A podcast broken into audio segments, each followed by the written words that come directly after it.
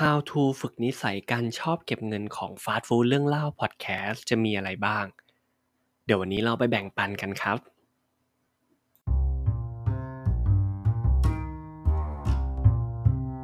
ฟาสต์ฟู้ดเรื่องเล่าพอดแคสต์ สวัสดีครับ สวัสดีเพื่อนๆ ทุกท่านนะครับผม ตอนนี้เพื่อนๆ อยู่กับฟาสต์ฟู้ดเรื่องเล่าพอดแคสต์ครับ วันนี้นะเราจะมาพูดกันถึงเรื่องการฝึกนิสัยการชอบเก็บเงินเนาะอย่างที่หัวคลิปเราแจ้งไว้แล้วนะครับ ต้องบอกว่าเรื่องนี้เนี่ยผมเลือกมาเองเนาะเพราะว่าอยากจะชวนเพื่อนๆนะครับผมแบ่งปันเกี่ยวกับเรื่อง นิสัยที่เราชอบเก็บเงิน หรือว่าวิธีการฝึกนิสัยกันเนาะ ใครที่มีวิธีนอกเหนือจากนี้เนี่ยเอามาแชร์กันได้นะครับ ผมบอกก่อนผมกลัวลืมแจ้งตอนท้ายคลิปนะครับ จะต้องบอกก่อนว่าที่วันนี้เนี่ยเลือกเรื่องนี้มา เพราะว่าช่วงนี้เนี่ยเป็นช่วงวิกฤตเนาะ ใครหลาย ๆ คนเนี่ยเพื่อนๆหลาย ๆ คนรวมถึงตัวผมเองเนี่ยเราก็มีการหยิบจับนำเงินสำรองออกมาใช้บ้างบางส่วนนะครับ อาจจะทำให้เราเนี่ย ห่างหายไปจากการที่บางทีปกติเนี่ยเราก็เป็นคนชอบเก็บเงินอยู่แล้วแหละ แต่ช่วงนี้มันเป็นช่วงวิกฤตเนาะก็เลยอาจจะยังให้ยังให้มีกลิ่นของการที่มีการฝึกมีการพูดคุยกันถึงเรื่องการเก็บเงินบ่อยๆนะครับแล้วส่วนตัวเมื่อก่อนเนี่ยผมเป็นคนที่ใช้เงินเก่งด้วยแหละ แล้วก็เลยอยากจะให้กำลังใจคนที่เพิ่งที่จะเริ่มเก็บเงินใหม่ๆ หรือว่าเด็กจบใหม่ๆเนาะที่กำลังเริ่มทำงานแต่ก็มาเจอวิกฤตแบบนี้เลยนะครับ โอเค ไปดูหัวข้อแรกกันเลยนะครับ หัวข้อแรกครับ การอ่านหนังสือจะบอกว่าถ้าฟัง how to ที่ไหนนะครับ ก็ก็จะบอกเลยว่าการอ่านหนังสือเนี่ยโอ้โหเป็น the best ที่สุดแล้วที่นี่ก็บอกเหมือนกันครับ อาจจะดูเชยไปนิดนึงนะ เพราะว่าการอ่านหนังสือดีๆ สักเล่มเนี่ยคือการฝึกนิสัยที่ดีให้กับเรานะครับ จะต้องบอกว่าคนที่สำเร็จหลาย ๆ คนนะครับ ส่วนใหญ่เลยนะ เป็นคนชอบอ่านหนังสือครับอ้าวแล้วถ้าวันนี้เราไม่ ไม่ชอบอ่านหนังสือล่ะ ก็เดี๋ยวเราจะมีข้ออื่นอื่นตามมาเนาะแต่จะต้องบอกว่าถ้าใครที่อยากจะลองเริ่มฝึกอ่านหนังสือนะครับ ก็อยากจะแนะนำแล้วก็อยากจะให้กำลังใจเลย เพราะว่าในหนังสือนะครับ อย่างแรกเลยที่เราจะได้คือความรู้ในหนังสือนะอย่างที่สองครับได้ความรู้แล้วนะครับผมแล้วความรู้นั้นๆเนี่ยก็เป็นความรู้ที่ครอบคลุมด้วย ครอบคลุมในที่นี้หมายถึงว่าครบรอบด้านเลยนะครับ ที่ ในมุมมองต่างๆ ในเนื้อหาที่เขาจะนำเสนอเรานะยกตัวอย่างเช่น วิธีการเก็บเงิน แต่ก็จะไม่ได้มีแค่เพียงวิธีการเก็บเงินอย่างเดียวนะครับ ทางผู้เขียนหนังสือเนี่ยก็จะมีการขยายความเพิ่มเติมไปอีกนะครับ ยกตัวอย่างเช่น อย่างพอเก็บเงินเสร็จแล้วใช่ไหมเราจะมีการทำบัญชีอย่างไร มีวิธีการจัดสรรเงินอย่างไรนะครับ บริหารภาษีอย่างไร หรือแม้กระทั่งประกันชีวิต รวมไปถึงการลงทุนด้วย เห็นไหมครับ หนังสือเนี่ยเขาจะมีมุมมองหลาย ๆ ด้านเนี่ยอธิบายให้เราเพิ่มเติมเข้าไปอีกนะครับ แล้วมาดูหัวข้อที่ 3 ครับ เป็นการฝึกวินัยครับที่ชอบเก็บเงินได้เราต้องฝึกวินัยครับ แล้วการอ่านหนังสือเนี่ยเป็นการฝึกวินัยที่ดีเลย เพราะว่าเหมือนคนที่ไม่ชอบอ่านหนังสือนะ เริ่มอ่านหนังสือวันละหนึ่งแผ่นหนึ่งหน้าสองหน้าห้าหน้าสิบหน้า หรือแม้กระทั่งวันละหนึ่งบทอย่างเงี้ยครับ ก็เหมือนเรามีการทำ small win เล็ก ๆ เนาะทำให้เราใจชื้นทำให้เราใจชื้นนะครับ เราก็จะสามารถสร้างวินัยของเราได้โดยอัตโนมัติเลย อ่านนี้คือการอ่านหนังสือนะ หรือว่าข้อ 2 ครับ การฟังพอดแคสต์ อ่า อันนี้ก็จะทันสมัยมานิดนึงเนาะสำหรับใครเนี่ยที่อยู่ในยุคของการเร่งรีบเนาะ ต้องขับรถไปทำงานไกลๆหลายชั่วโมงนะครับ หรือแม้กระทั่งการนั่งรถไฟฟ้าเนาะ ก็สามารถฟังพอดแคสต์ได้นะครับผมพอดแคสต์เนี่ยจริง ๆ จะบอกว่าง่ายนะ ดีเลยทีเดียว เพราะว่า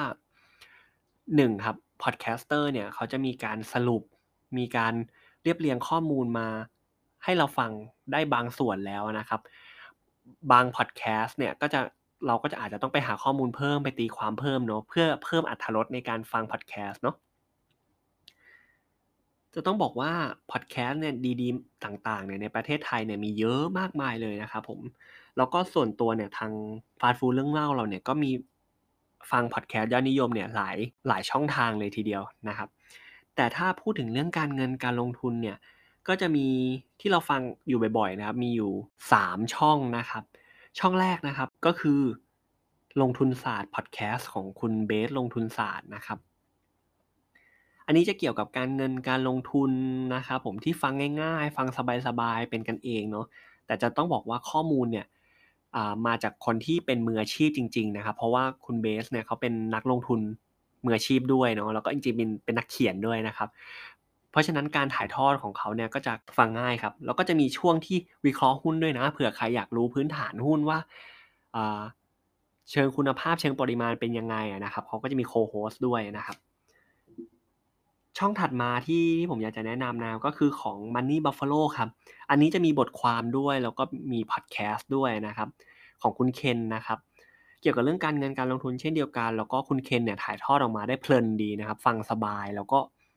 เข้าใจง่ายเนาะบางเรื่องเนี่ยค่อนข้างเข้าใจยากเลยทีเดียว แต่คุณเคนเนี่ยอธิบายออกมาได้เข้าใจง่าย แล้วก็อีกช่องหนึ่งที่ผมอยากแนะนำเนาะอันนี้อันนี้อาจจะเป็นสายลงทุนในหุ้นนิดนึงนะครับ ก็คือ the shareholders นะครับ หรือว่ามนุษย์ลงทุน อันนี้จะเกี่ยวกับการวิเคราะห์เชิงปริมาณ แล้วก็เชิงคุณภาพของหุ้นรายตัวนะ แต่จะบอกว่าข้อมูลเนี่ยก็เป็นการถ่ายทอดข้อมูลได้มากที่สุดเท่าที่การถ่ายทอดพอดแคสต์ที่เป็นสาธารณะเนี่ยจะถ่ายทอดได้นะครับ ก็คือจริงๆ เขามีกฎเกณฑ์อยู่เนาะเพราะฉะนั้นเนี่ยข้อมูลเนี่ยก็จะค่อนข้างคืออาจจะไม่ได้ละเอียดลึกลงไปมากนะครับ แต่เป็นข้อมูลที่เป็นประโยชน์ต่อผู้ฟังมากเลยสมมติ ผมอยาก ศึกษาหุ้นตัวนี้นะครับ The Shareholders เขาทำไว้แล้วเนี่ยเราอาจจะไปฟังก่อนก็ได้เพื่อเป็น Basic Screening ว่าเฮ้ยกิจการเนี้ยเขาทำแบบเนี้ยที่เราเห็นเขาทำแบบเนี้ยเป็นสัดส่วนใหญ่ที่เขาทำหรือเปล่า หรือว่าเขาทำแค่สัดส่วนเล็ก ๆ แต่เราอะไปเห็นเราเลยสนใจอ่าเราอาจจะวิเคราะห์เบื้องต้นได้ แล้วอีกหนึ่งช่องครับ อันนี้อ่าต้องบอกว่าเป็นเว็บไซต์ครับ แล้วก็ลงในแพลตฟอร์ม YouTube ด้วยนะนะครับ ซึ่งไม่ใช่พอดแคสต์โดยตรงอะนะครับ แต่จริงๆอยาก จะแนะนำให้เพื่อนๆฟังเลย แล้วก็ถือโอกาสนี้ขอบคุณด้วยนะครับ เว็บไซต์นี้ชื่อว่าเว็บไซต์ A Academy ครับของคุณ A คุณ A เนี่ยเขาเป็นนักวางแผนการเงินมืออาชีพนะครับ เพราะฉะนั้นเนี่ยวิธีการถ่ายทอดของคุณ A เนี่ยนะครับผมจะเป็นการถ่ายทอดที่ถูกต้องตามหลัก แล้วก็ละเอียดลึกแต่เข้าใจง่าย คือจะต้องบอกว่าถ้าใครเนี่ยอยากมีความรู้เรื่องการลงทุน หรือว่าการเงินทั่วไปเนี่ยก็สามารถดูได้ หรือว่าใครอยากจะเรียนรู้เชิงลึกเนี่ยก็สามารถดูได้เหมือนกันนะครับซึ่งผมเองเนี่ยก็ตอนนี้กลับไปดูในเนื้อหาต่างๆเนี่ยรอบที่ 2 รอบที่ 3 แล้ว เพื่อว่าเหมือนเราทบทวนความรู้ครับ ถือว่าดีมากๆเลยถือโอกาสนี้ขอบคุณด้วยนะครับ